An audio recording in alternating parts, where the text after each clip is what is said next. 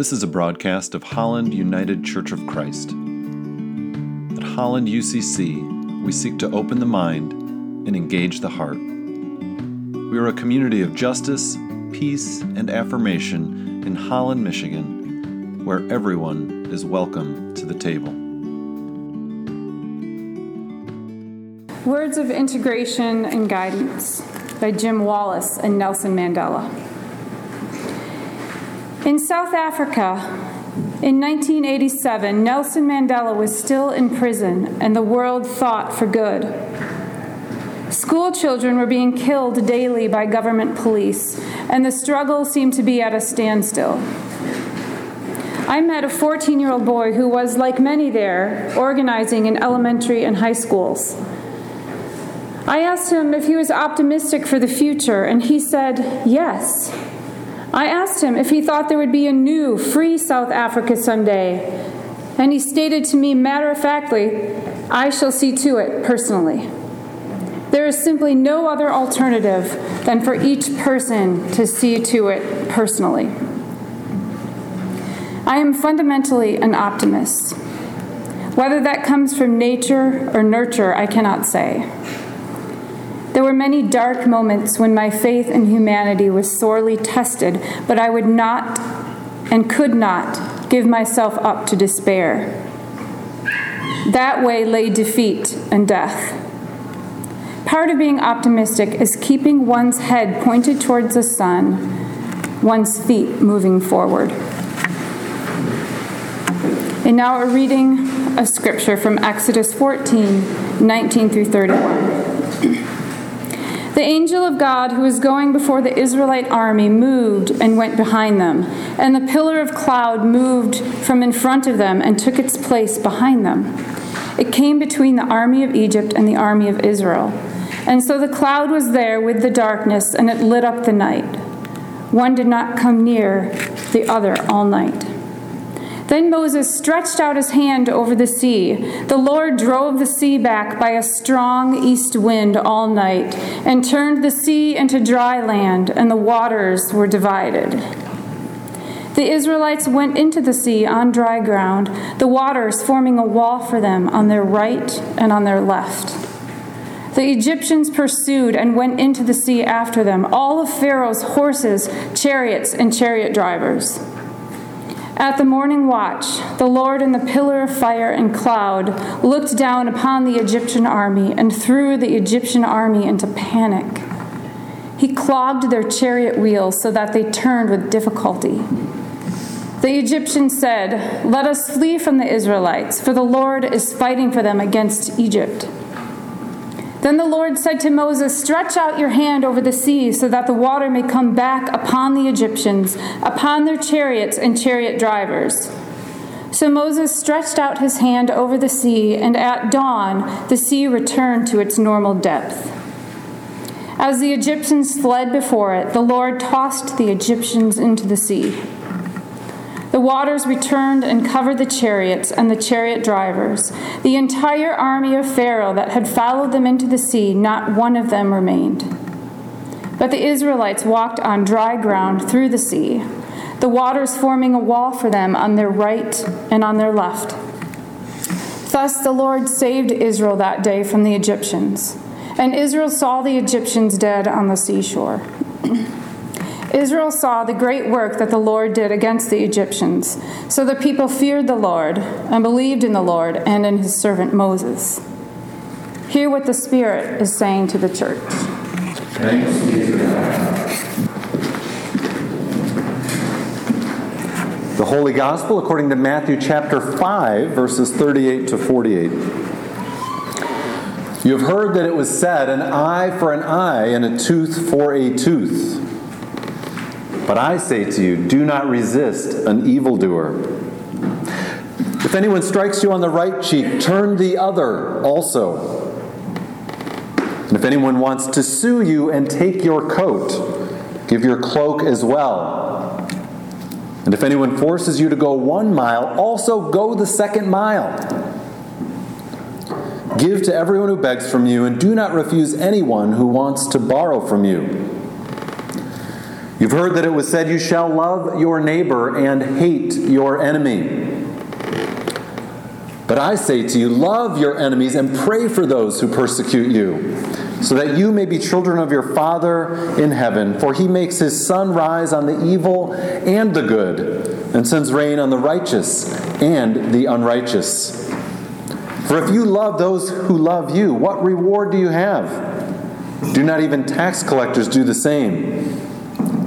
And if you greet only your brothers and sisters, what more are you doing than others? Do not even the Gentiles do the same?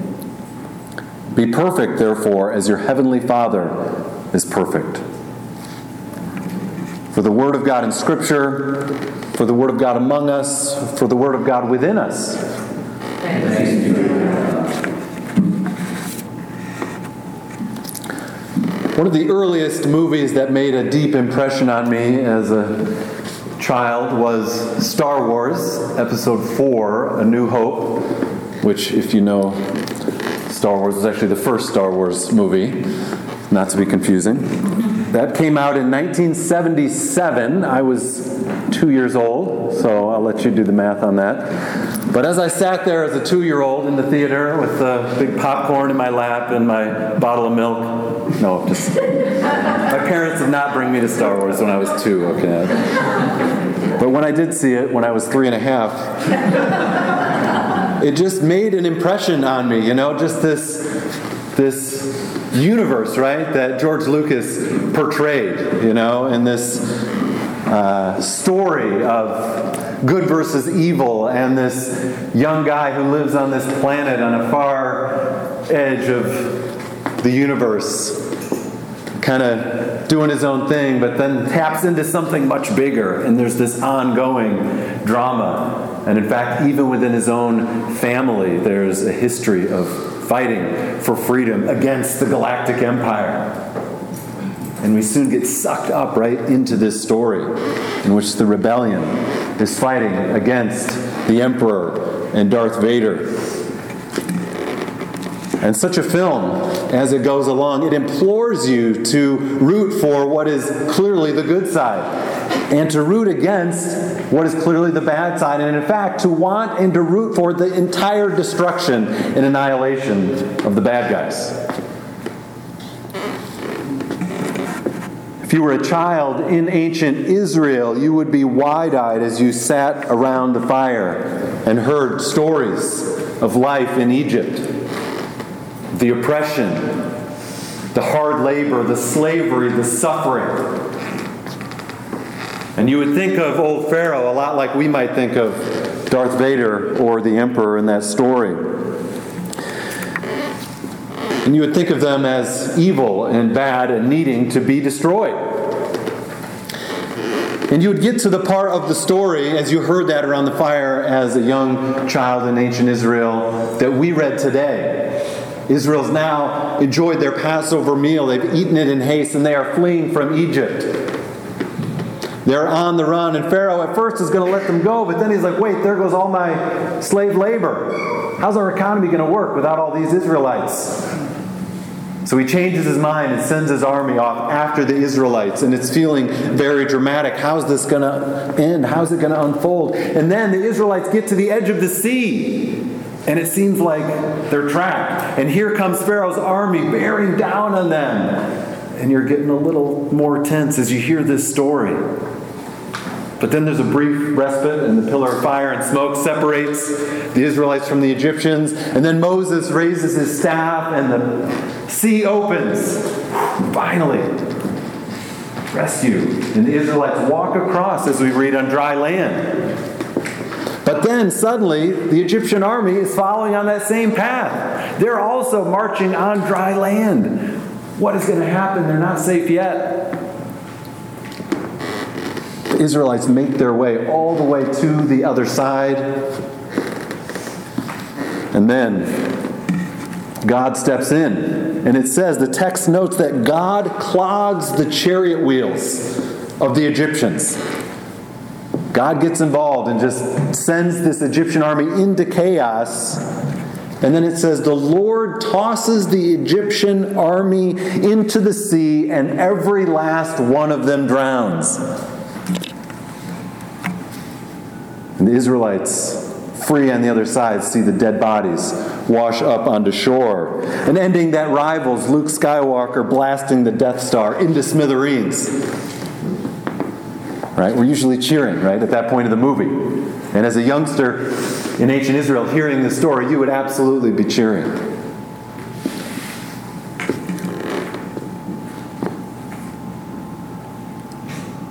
And this story remained powerful and is powerful to this day, of God rescuing his people from slavery and oppression. And it would have been powerful to hear in the sixth century B C or B C E, as you were in exile in Babylon, or later in exile under Assyria, or in the first century.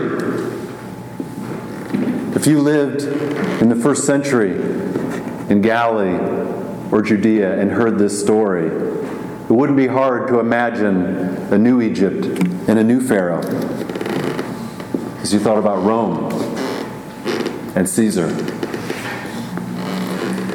And you would want God to step in and provide the same result. But then one day a man comes along who says, you have heard it said that you shall love your neighbor and hate your enemy. But I say to you, you shall love your enemy and pray for those who persecute you. If someone strikes you on the cheek, turn to him the other also. Do not resist an evildoer. What? You're hearing this and thinking, what is this guy talking about? Don't be such a buzzkill.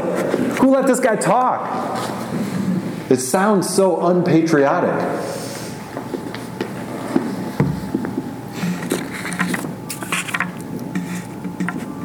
But as he talks, you begin to imagine a different kind of world. And you remember the words of your own prophets who dreamed of a day when swords would be beaten into plowshares and spears, instruments of death, into pruning hooks. The prophets who dreamed of a day when nation would not lift up sword against nation. And neither would they learn war anymore. And you think, maybe this guy is onto something after all.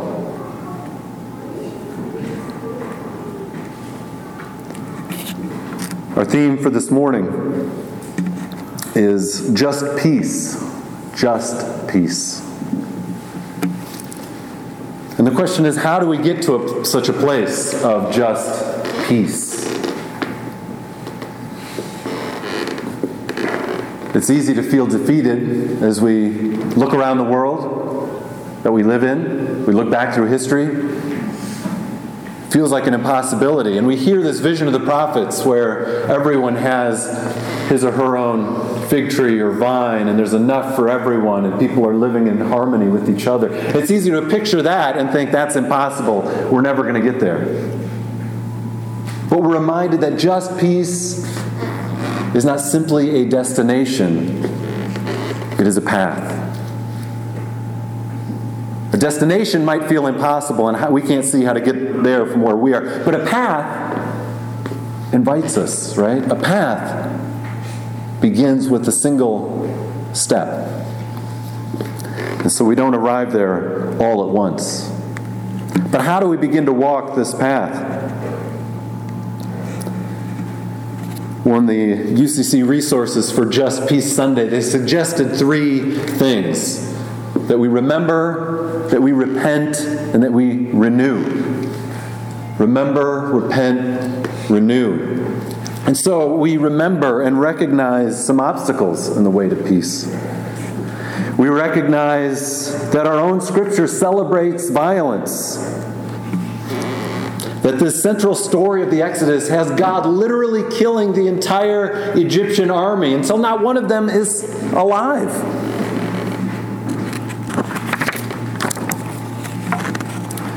The theologian Cheryl Kirk Duggan says, the Exodus text forces us to deal with divine violence. God is victorious over enemies of covenantal human well-being. And we celebrate that to some level. And this is poetic and liberatory for Israel. But she says such power and artistry is not helpful for dead Egyptians.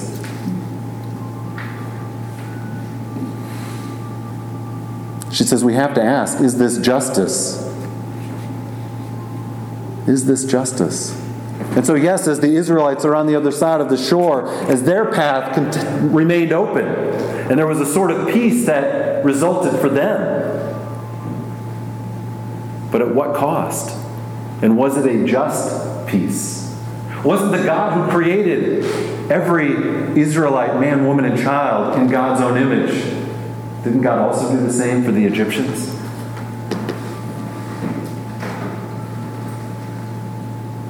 And so we see and have to wrestle with our own stories, even in our own scriptures, that present ambiguous and difficult approaches to peace. We have to learn, how am I going to deal with that? How am I going to appropriate that? Am I going to celebrate that? Am I going to wrestle with it? Am I going to, what am I going to do?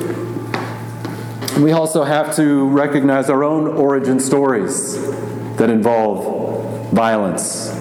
So we think about our own nation, which was founded, as many are, perhaps most if not all, founded out of violence. Violence towards the original inhabitants, the First Nations. Violence towards Africans stolen from their homeland and forced into labor to build up this new nation. Violence towards Mexicans. Violence towards women. Violence towards the other. Again and again throughout our history, we need to own that. Particularly in a day and an age of nationalistic fervor that's on the rise, and where a theme like Make America Great Again can get one into elected office. What about making the world great?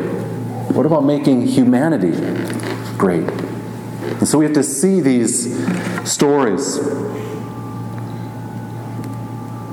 and recognize them and remember them. And we have to know and remember that our own hearts are filled with anger, hatred, a desire for vengeance. Who of us in the last ten months has not imagined ill thoughts toward a political leader or two of any affiliation, right? No matter where we fall politically, we find ourselves getting frustrated, angry, wanting things to be different. And we remember, of course, so many stories that form us and shape us. Some of our best series on Netflix, right, or Hulu, involve this sort of good versus evil narrative, and where violence is used again and again to solve conflict and to try to reach a sort of peace. And we find ourselves binge-watching this stuff and loving it and rooting it on, right? But then we also know and sense the words of Jesus calling us to a better and truer way to be. So we remember, we also repent.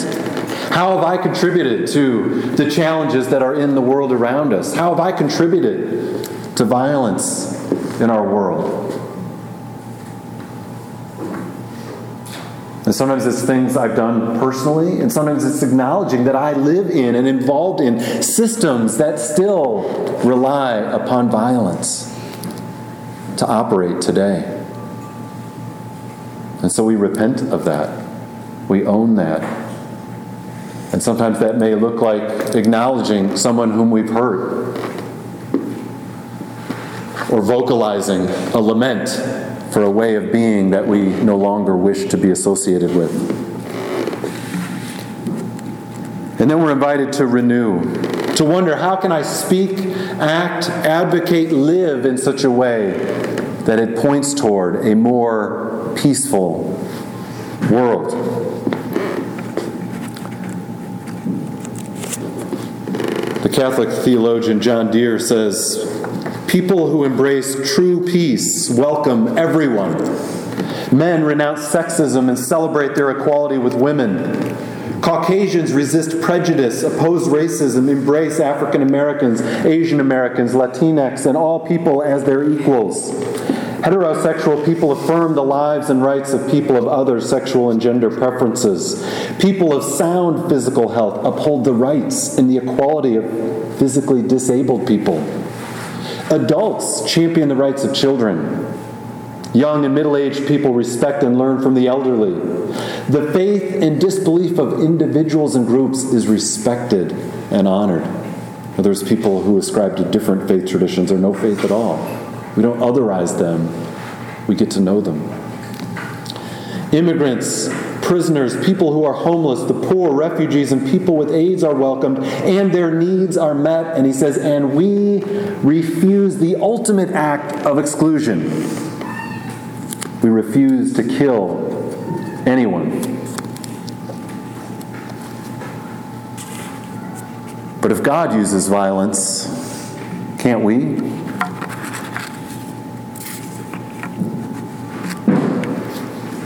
It's where it gets a little thorny when we have our own text displaying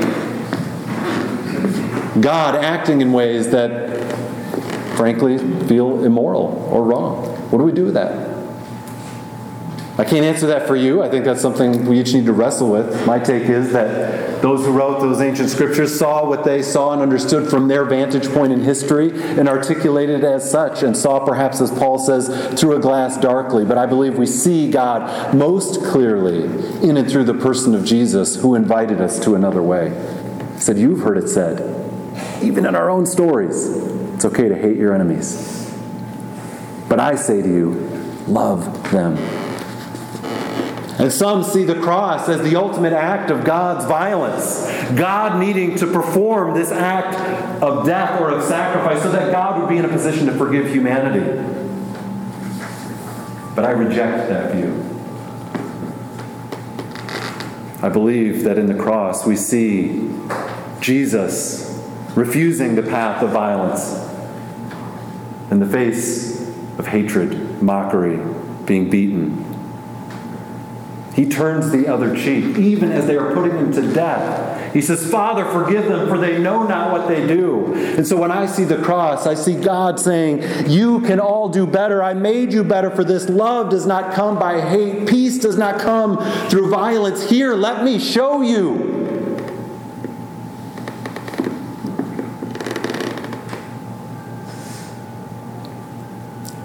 How do we arrive at a world of peace? We see the path walked by Jesus and many who have followed after him.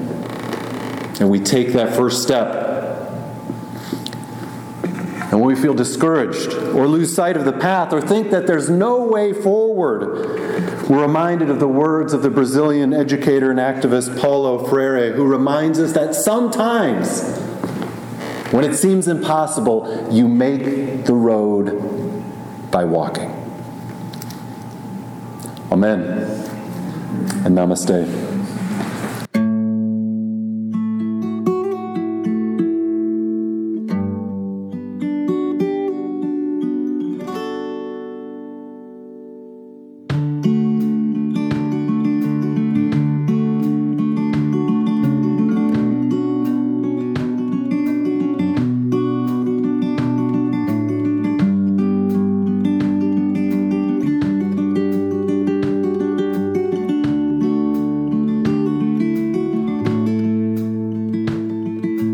Invited to join us for worship on Sunday mornings at ten a.m. at the Holland Area Arts Council in downtown Holland. And for more information, how to get involved, or to support our work, like us on Facebook or visit holland u c c dot org.